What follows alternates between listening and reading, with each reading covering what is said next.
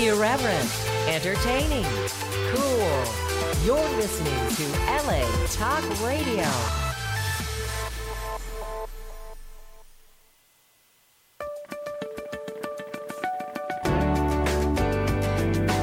You're listening to All Things Therapy with Lisa Tahir, only on LA Talk Radio.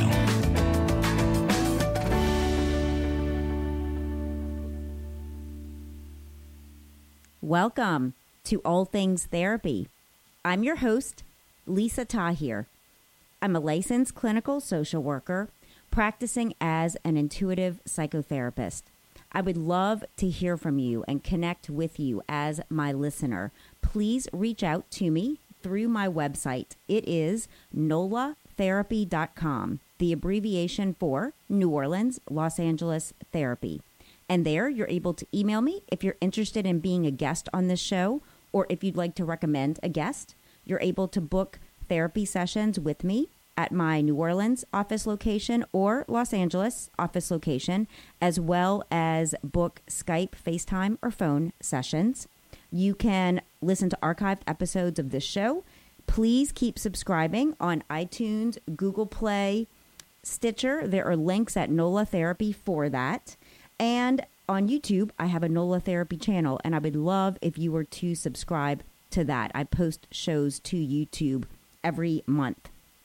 So I am wanting to move to introduce my guest today. I am so happy in moments to be with Daphne Maxwell Reid. She is the iconic TV mom known to us as Aunt Viv from The Fresh Prince of Bel Air. And she has been creating a legacy rooted in values important to her heart. They include, and we'll be talking about them today, educational activism, fine art and photography. She has published 4 books, fine art books, of her photography. She's also published a cookbook that engages the reader with stories, jokes, how-tos in the kitchen, setting a table, a piece of her life and culture growing up in Manhattan, New York is in that book. And her creativity continues to find expression through her clothing line called Daphne Style. She started sewing at 9 years old. We're going to talk all about this and how Daphne believes in living from a place of integrity and finding your truth without allowing the confines of your environment define who you are. She is a woman who has had many firsts as an African-American woman, and we're going to talk about some of those accomplishments. So we're going to settle into this dialogue today through a sound bath. And so whatever you're doing, just take a few moments to let it go, let your day go, let your thoughts go, and I'll be back with you in just a little bit.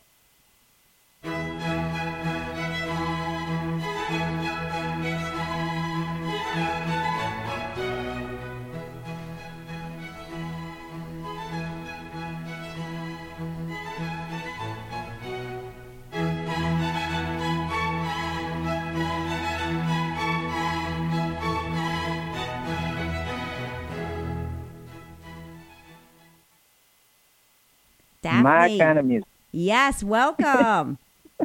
Oh, I love that. I love that. I know you love that music. I picked it for you, for us, and for our listeners. How are you today? I am excellent today. I'm just beaming today. The sun is shining. The weather is perfect.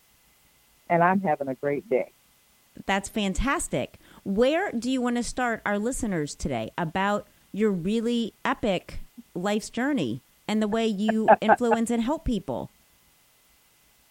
Well, to help people, I'll start by saying, just do it. You know, Nike said it well. Just do it. Yes. You're born with a lot of God-given gifts, and it behooves you to express those gifts. And that's all I've been doing all of my life. I didn't set out with a path in mind.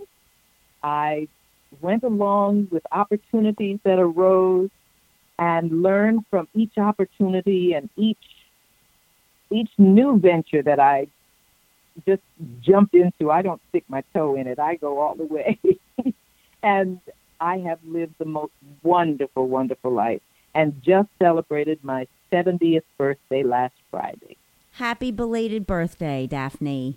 Thank you. Thank you. You're welcome. New decade, which means I got to start a new career. So I got to figure out what I'm doing. You started new careers at age 60. I don't know if you want to start there or if you want to go back to the beginning.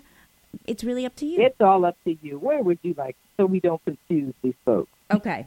Well, you know, I was really excited preparing to interview you when I learned that at age 60, you decided that you are going to be a photographic artist, and you went all the way publishing 4 books of beautiful doors that you had photographed, including a book, I love this title, Opening Doors, having to do with Cuba. Can you talk to us about that process for you? That concept was from friends. I've traveled a lot. I've been very blessed in my career to be able to travel with my husband and for shows and for all sorts of recreational reasons. And I always had a camera, because I got a camera when I was 9 and I'm never without one. And I traveled around and I shot lots of pictures. I shot landscapes. I shot tiny flowers. I shot a lot of different things, but my background in interior design and architecture kind of always led me to the details of architecture. Mm. And I found that I had a whole collection of doors that I had shot from all over the world. Didn't know what drew me to the doors until I explored the concept of becoming a photographic artist. And that was because 2 friends of mine said, you know, these beautiful pictures you keep showing us from your trip should be in a gallery. Yes. And I said, well, I'm not an artist. They said, maybe you are. So on my 60th birthday, I said, I am a photographic artist. And now I have to figure out what that means. Mm. And that started a wonderful, wonderful journey through collating all of the doors and shooting more and deciding how I wanted present them to the world. So that's how my photography started, and it still blooms now. And I know in your photograph, in your work, the detail of a door, and just I've been thinking all week of the symbolism of doors that I know you talk about as well, a doorway being an opportunity, a beginning. Can you talk to us some about those philosophies behind doors for you? Yeah, I kind of got the concept. And when I started this process, I had to write an artist statement. So I kind of dug deep into why I'm attracted to doors, and I realized that everybody is attracted to doors, even as the little tiny children who are running around in the kitchens of their houses. They're looking at the cabinet doors and wants to know what's inside. So they start pulling on doorknobs. Mm. Well, that's kind of like what I want people to refresh in their growing up, that the curiosity of what's behind the door, the appreciation of the craftsmanship of doors, what nature and God has done to a door with time, with paint, all sorts of opportunities to look at the details in life, which make the journey through life very special. And doors to me are opportunity, adventure, curiosity, and they're a metaphor for life. They are what everyone must do, is proceed through another door. So true. Beautifully said. So I keep shooting doors. And we'll continue to shoot doors. People, what? You're weird. I'm going, yeah, there are a lot of weird people out there who love doors. So how did this development, your development as an artist, feed into your clothing design? You've also had a sewing machine along with the camera since you've been 9. There were seamstresses in your family. How did that evolve?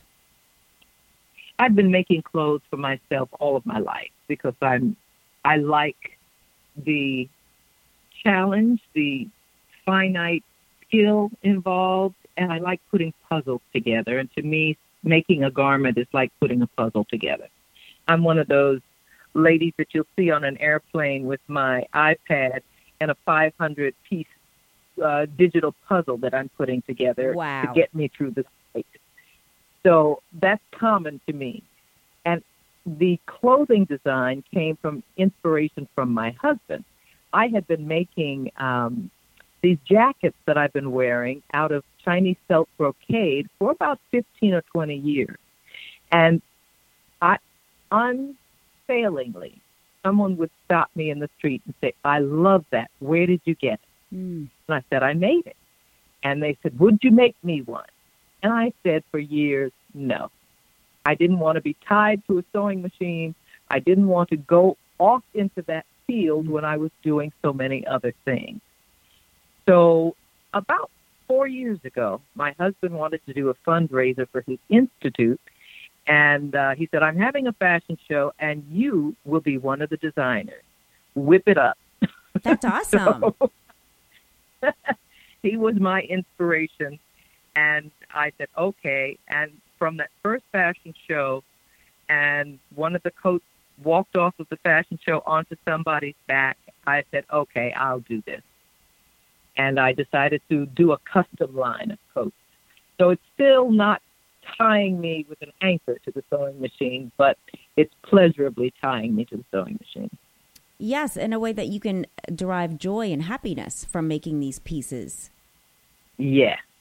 And I kind of sell them as pieces of art. I try to make whatever I do an artistic expression. Mm-hmm.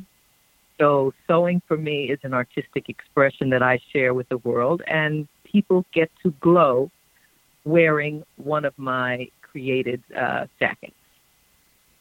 You know, Daphne, in learning about you as I've been preparing for us to speak today, we have just a lot of commonalities. And one of them is that I'm an artist as well. I'm a glass artist, and I cast and blow glass from a furnace. And I love it. Thank you. And so my way to give back, I have noticed that people in wheelchairs have not been able to access glass blowing or glass casting because of the physical demands. So I created a nonprofit called the Yes Foundation, Inc. And it took me 8 years, but I got a U.S. patent on my invention that allows people to blow and cast glass from their wheelchairs. And wow. Thank you. I taught the first class to a boy with autism in Americus, Georgia, in January of this year, and a grandmother burst out crying, God bless you for what you have done for this boy to be able to blow glass from his wheelchair at Mobile Glass Blowing Studios in Americus, Georgia. So I just like people to know, go check out the Yes Foundation, Inc.com. I've put all of my own money in it for the last 10 years, and the benches are available for sale. And I just love that you are influencing the world through your passions in ways that resonate with you, so it doesn't become exhausting or something depleting, because I've had to learn how to do that as well. I'm still learning. We're all learning as we go. Yeah. Which is a lot of the fun part of it. Yes. And then, so that also you have a cookbook out. Will you talk to us about this? I have been, I was raised with a great cook. My mom was a great cook, and she was a homemaker, so she cooked all the time. I always was in the kitchen with her, watching or doing or preparing. And as I grew up, I appreciated the fact that other people contributed to whatever the menu was that we were eating, and learning from other people what their favorites were. And then I started collecting recipes. And I collected recipes from the people that we worked with when I was doing television 40 years ago, 30 years ago. Wow. All the cast members, the crew. We would have parties, of course, the wrap parties and lots of other parties that we'd have while we were shooting. And I would cull a recipe from somebody, from something that I liked. I collected these recipes for years, and they sat on my computer. And once I started publishing the art book, it was still on my computer. And my girlfriend said, when are you going to get that cookbook off your computer? I said, oh, see, I can't right now because I'm talking about doors, and I can't see how it fits in. And marketing got in the way. Till finally, I got through all of the 4 books that I really wanted to do. And I said, now is the time people need to go back to their kitchens and learn how to cook, because all of this eating out is making us a big, fat society. Mm. And we need to learn how to teach our families how to eat properly. So I said, okay, I'll ride this wave and I'll get this cookbook out. And I said, well, let me get a little bit of a memoir here, because people are starting, you get to a certain age and people say, when are you going to write your memoir? I'm going, I'm not old enough yet. Mm-hmm. But I said, oh, I'll give a little piece of a memoir in this book. And I did. And I also know that a lot of people don't have the skills that they need to set up a kitchen or to set a table. They just were never exposed to it. So I exposed them to it in this book. And it's a how-to book, but it's also a book of stories of the people that I met, where I got the recipes from, how to do this cooking thing by having a lot of fun. So the recipes have jokes in them, and they have little funny anecdotes all through the recipe. So that's my cookbook, and I just absolutely was thrilled when I got it off the press. You know, I love the humor in your cookbook. For example, King Tim's King Crab Legs, your husband's dish, drink a beer, put some beer in the crab legs. It's how people, how you really cook when you're feeling passion towards cooking. Yes. So yes, I really like that. You're having fun. Yeah. And also, you know, sometime when I've gone to a cookbook or a recipe, I haven't even know what an ingredient is. And I'm Googling what is like castor sugar or something. And I like that you just break down the basics of making cooking, like demystifying it. Yes, because it shouldn't be some ancient art. It should be a daily ritual of joy. Yeah. So we also have in common New Orleans. Yes, let's talk about that. I know you do.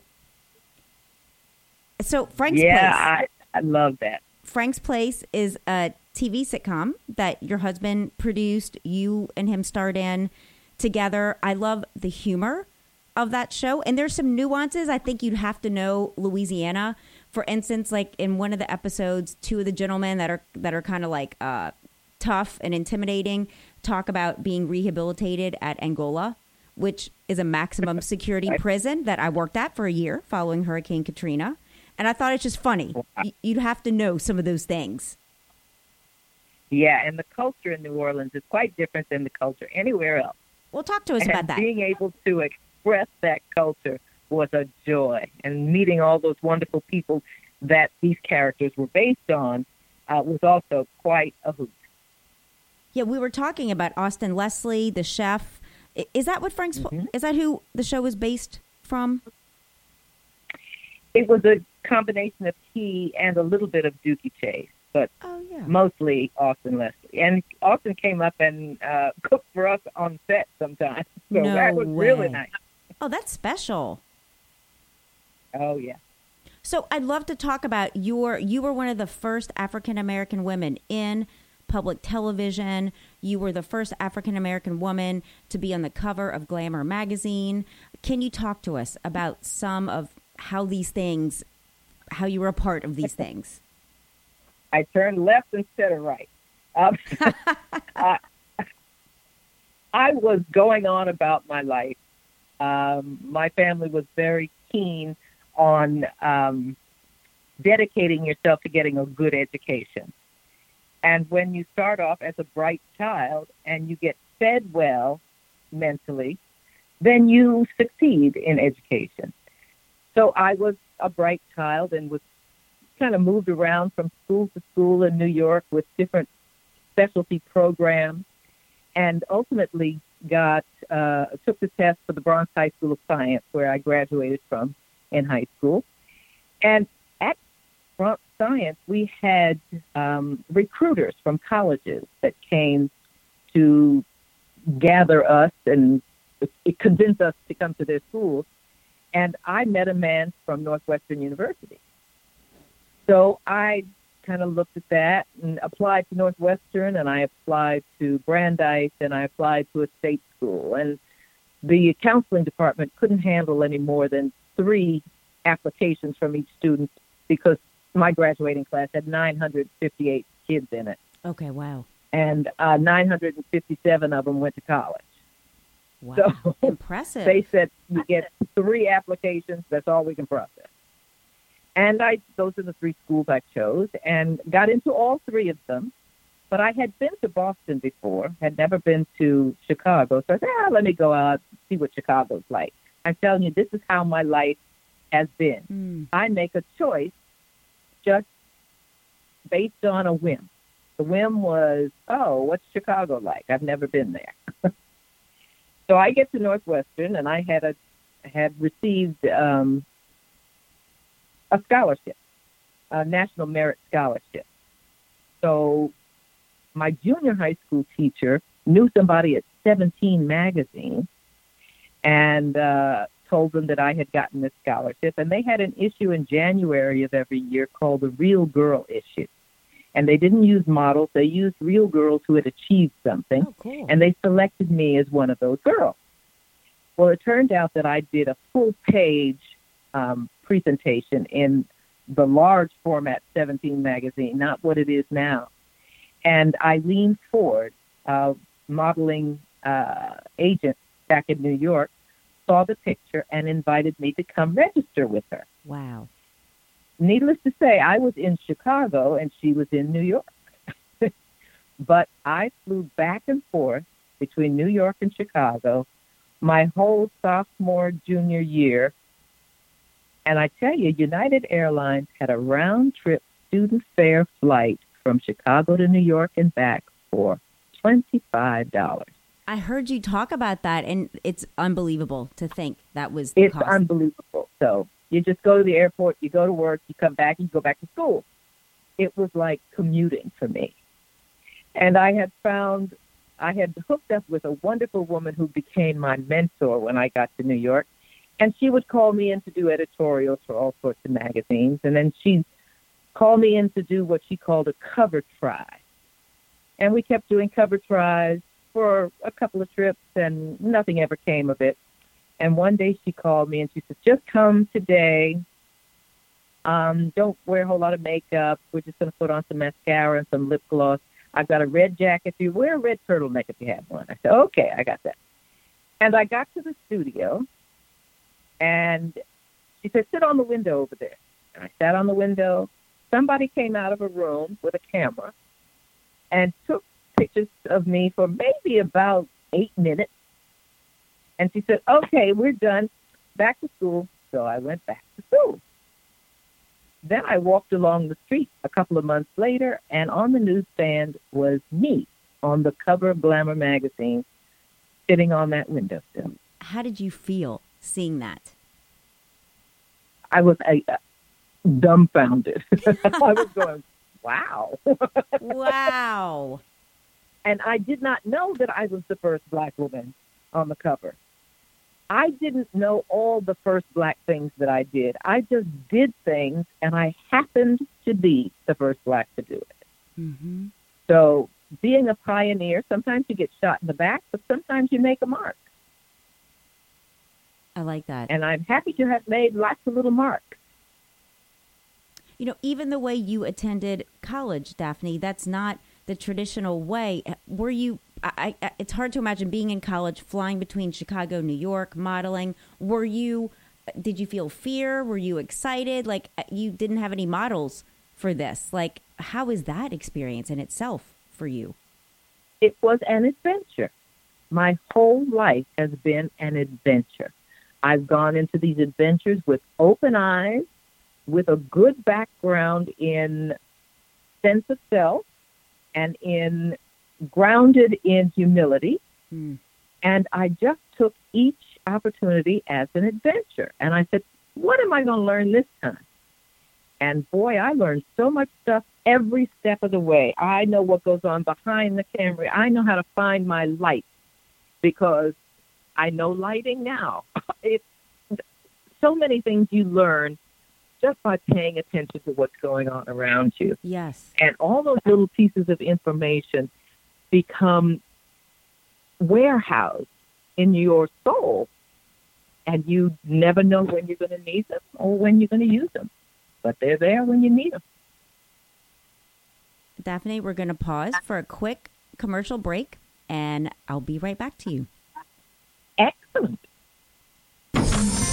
Indeed, listening is the new reading. With Audible, you can listen to an unlimited amount of books at home, in your car, at the gym, anywhere on the go. With over 180,000 audiobooks to choose from, for you, the listener of all things therapy, Audible is offering you a free audiobook download and a month-long subscription for you to try them out. Visit audibletrial.com/allthingstherapy now and enjoy. Do you want to help yourself and friends find a purpose in life? Then you are in the right place, and be a part of the crowdfunding campaign of patreon.com/allthingstherapy with Lisa Tahir as she initiates a one-on interaction with inspiring authors, healing experts, and spiritual directors. Join the League of Heroes of this generation by contributing your quota between $1 up to $100 per month at patreon.com/allthingstherapy. And let's make the world free of suicide, poverty, depression, and in all, make the world a better place for everyone. I'm with Daphne Maxwell Reid, and we were just talking, Daphne, about some of your early college experiences that you flowed by being open to. I want to talk to you about the issue when you were on the cover of Glamour. That was in 1969, I believe. And just race issues and racism that you experienced at college, at Northwestern University. Can you talk to us about some of those experiences? Well, when I got to Northwestern, I was one in a group of about 36 black students who had been recruited to help the diversity problem that they had at Northwestern University. It was basically an all-white university. There were sprinklings of black students there, but I could probably count them on both hands. So out of a population of 5,000 students, there were 36 black students in my class. Wow. And that was a little different than growing up in New York, where I was raised in a multicultural situation with people from all over the world. I got to my dorm and somebody said, "Oh, I'm not housing with no," and they said the N-word. And I turned around and said, "Well, where are they?" I don't know what you're talking about. I said, "Let me get my own room here." So it was blatant racism that I walked into. And instead of being thrown by it, what I felt was how sad for them that they're so ignorant. Mm-hmm. So I was just going on about my business and doing what I needed to do to get through school. But I had some roommates my sophomore year who threw my name in the hat because I was modeling. They threw my name in the hat for homecoming queen. I didn't even know what a homecoming queen was.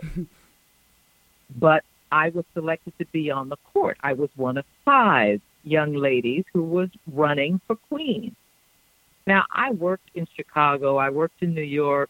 I didn't hang around on campus much. So I don't know how it happened, but they elected me queen.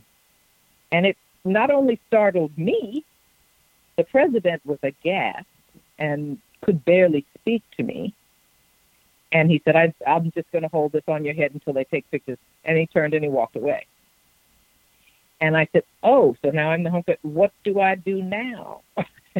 And they marched me over some other place where we were being presented to the John Evans Society, which were alumni from years back who came homecoming weekend to support the university.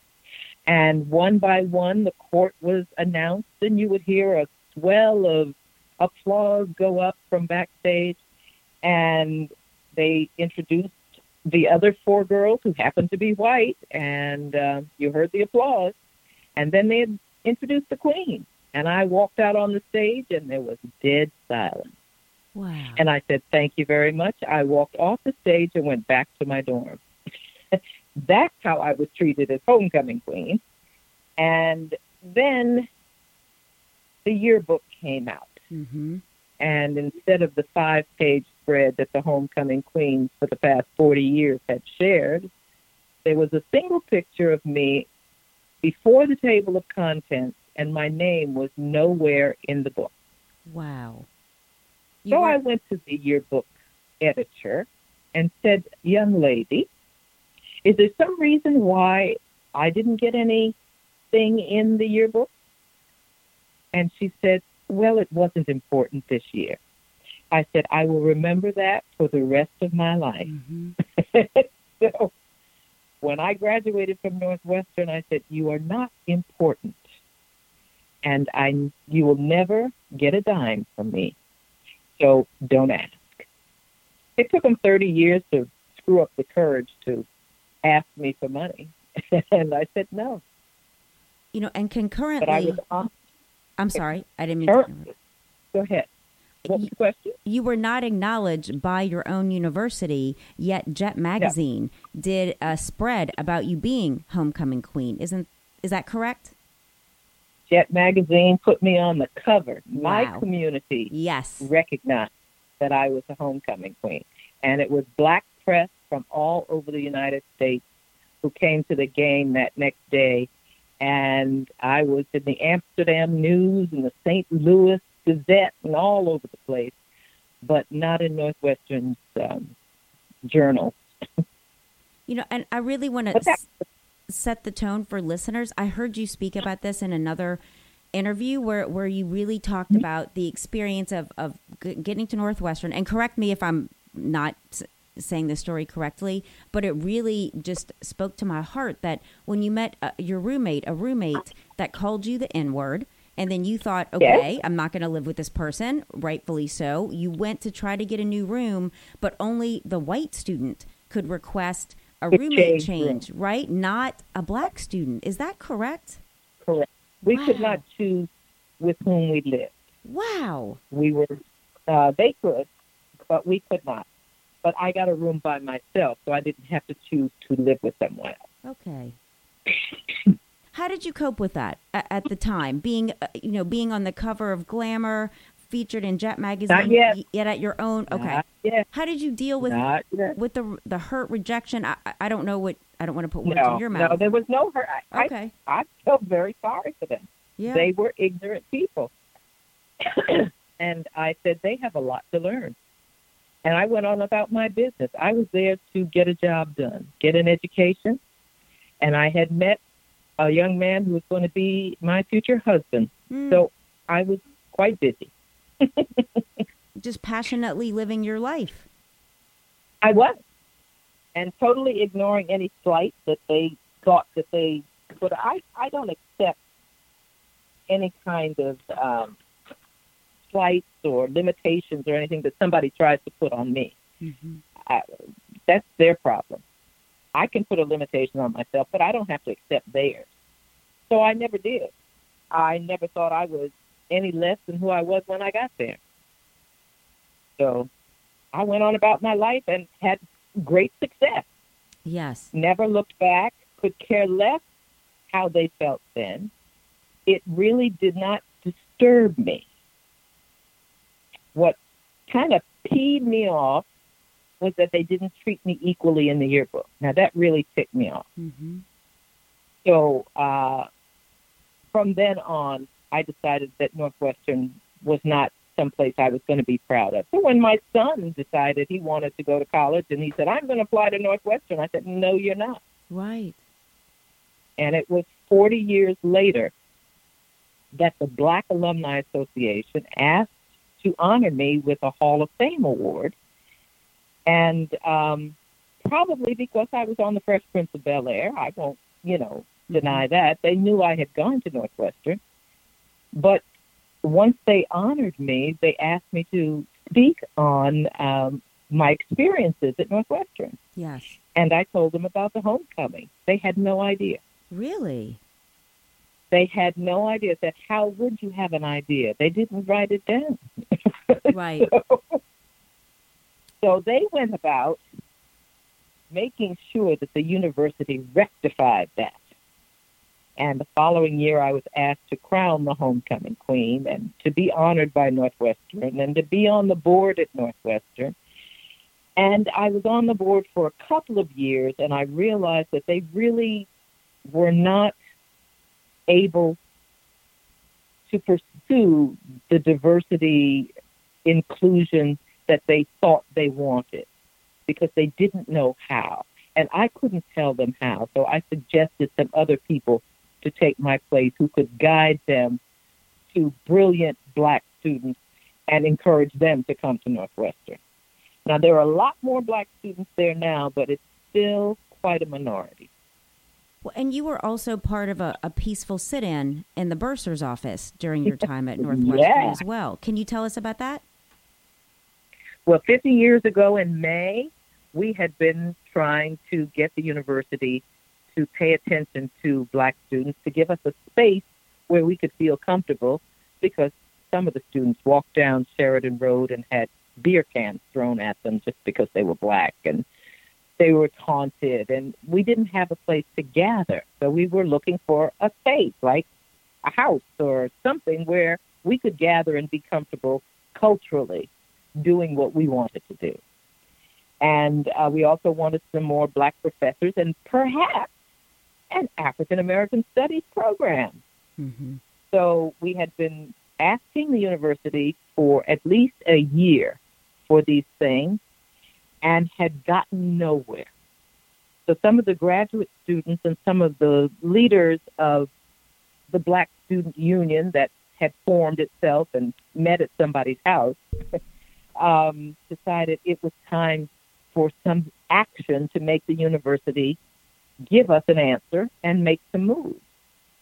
And there was a great planning that was going on that most of the black students knew nothing about, but we were asked to be in a certain place at a certain time on this certain morning. And we all lined up. And there was a diversionary action at another building. And we slipped into the bursar's office and locked the doors. Wow. And we were in there for 38 hours while they negotiated. There were a lot of press. We had a contingent of white students who decided to aid us by sitting on the steps so that the police would not storm the building, because that was one of the options that the university was talking about. And we sat there until they listened, and had a wonderful man who was the new dean of students, who negotiated with us for what we needed, and was able to take the ball across the line. Beautiful. And we just celebrated our 50th anniversary this May with a coming back of 100 of us who had been in the sit-in. And it was quite a lovely reunion. Yes. And your mom was, I love how your mom was supportive at that time. When it came up, what if you got arrested? And your mom said? Mm-hmm. My mom said, let me know if you need bail money. I'll send it for you. Well, My mother was an activist from way back. Yes, I mean, she was a peacenik and a civil rights worker and a community organizer. These are things I knew how to do. And it's important for people to know this story and know these things. I was just horrified to hear about the roommate situation and the university's policies. And that wasn't that long ago in 1969. And just... 66? Yeah. Just the importance of civil rights, which are human rights, and just being a part of that process. Thank you. The world was a different place back then, but knowing that one person can make a difference, I hope people are listening, because it's time for one person to make a difference as we go through life at this point. Don't ever stop thinking that I can't do anything. Yes, you can, even if you just get up and say, I won't have this. Mm-hmm. And you have been doing that through your educational activism. I know you're a spokesperson for Virginia State University, an HBCU, a historically black college and university, for listeners that might not know that, through your outreach, public relations. Can you talk to us some about that work that you've been doing? I was on the board of visitors for the university for 8 years, and during that time, we had the process of selecting presidents for the university and making sure that the curriculum was doing as well as it could, or modifying it so that we would be more current to what is needed now. Like, people need to know how to get out of college and get a job. We needed some more practical education. The board of visitors are the ones that help do the heavy lifting and money raising for the university. So I was on that board for 8 years. And during that time, I was investing a lot of my personal money in a studio that my husband and I had built. So I didn't have funds to give them for my donation to the cause.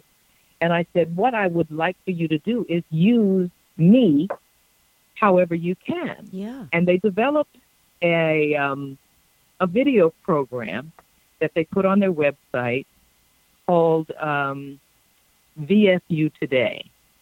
And they asked me to host the show. So that's what I've been doing ever since, even since I've been off the board.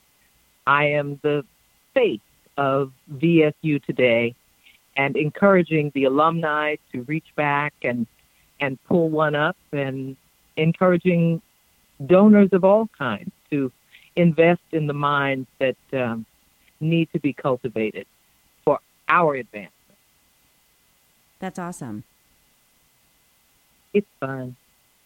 You know, you've been in the public eye since even you were a little girl singing in a choir that I learned your choir performed at Lincoln Center once it opened. Did you think that your life and your work would be so visible and have such reach as you've been able to have now? I never looked that far ahead. I never envisioned what my life was going to be. My life was what it was that day and what it would be the next day. And I lived my life almost in that mode. Mm-hmm. I accept what is given to me with gracefulness and hopefully graciousness, and see what I can learn from whatever is presented to me that day. I also set about living my life with a purpose of exposing people to truth and exposing them to the opportunity to grow from within themselves. You do it with psychology and with that kind of thing, and I try to do it with inspiration, being an example of living your life by taking the reins and doing what you want to do with your life, hopefully having it filled with integrity and purpose, and moving somebody else's life along to the benefit. Yes. And you did that through your character of Aunt Viv on The Fresh Prince of Bel Air, just such a loved character that people could relate to. And then now through your social activism and through starting a new career at 60. And I can't wait to see what you do now at 70. At 70. I can't wait either. What is in the works? Reason, I'm curious. I'm just feeling so open and embraced and loved that now people are calling me to do movies and television shows. I'm going, yeah, okay, let's do that. Yeah. What is on the horizon for you? Today or tomorrow? Today. Right now, I'm getting ready to start shooting an independent film called Jacqueline and Jilly. And it's by a friend of mine, Victoria Rowell, wrote it and is producing it. And I play her mother, and there's a granddaughter involved of mine. And it's the life of these three women and their families and the struggle with narcotics addiction. Mm. From pain medication. Such an important topic today. And how this family deals with that situation and their own family secrets that they've kept for many, many years. Wow. A very timely topic. Yeah, very timely. But it's funny because when somebody does a movie, they think that it's timely, but they started writing this thing probably 8 years ago. Mm. So movies take a long time to come out. Clearly. And it's really convenient when it is a timely subject, but it's not always planned. And you and your husband, Tim Reed, have been together for, is it 38 years now? Yeah. Wow. 36 marriage and 2 years in sin. Yeah, 38 years. That's awesome. And to work together and support each other is just really inspiring. He's a wonderful guy. Yeah. Well, will you let me know next time you come to New Orleans? I want to go to Giacomo's with you. I certainly will, because we got some stuff to do. I want to blow some glass. Yes. I'm a Chihuly fanatic. Oh, yeah. Chihuly nut. I can teach you a private lesson at a local studio. Oh, I'd love to. I'd love to. And then we're going to go get some of that good food. Absolutely. Daphne, thank you for being my guest. I've just been so happy this week to be talking to you. You're an amazing spirit. Well, thank you so much, and thank you for your interest in finding out what's been going on in my life. You're welcome. It's been a joy. Thank you. Have a wonderful summer. I will. You too. Bye-bye. All righty. Take care. Bye-bye. That concludes my show today with Daphne Maxwell Reid. You can find out more about all the things she has done and is going to be doing through her website, which is daphnemaxwellreid.com, spelled D-A-P-H-N-E, Maxwell, Reid, R-E-I-D.com. Thank you for being with me today, and please listen in next week as I bring you another show, and I hope everyone has a fantastic week. Bye-bye.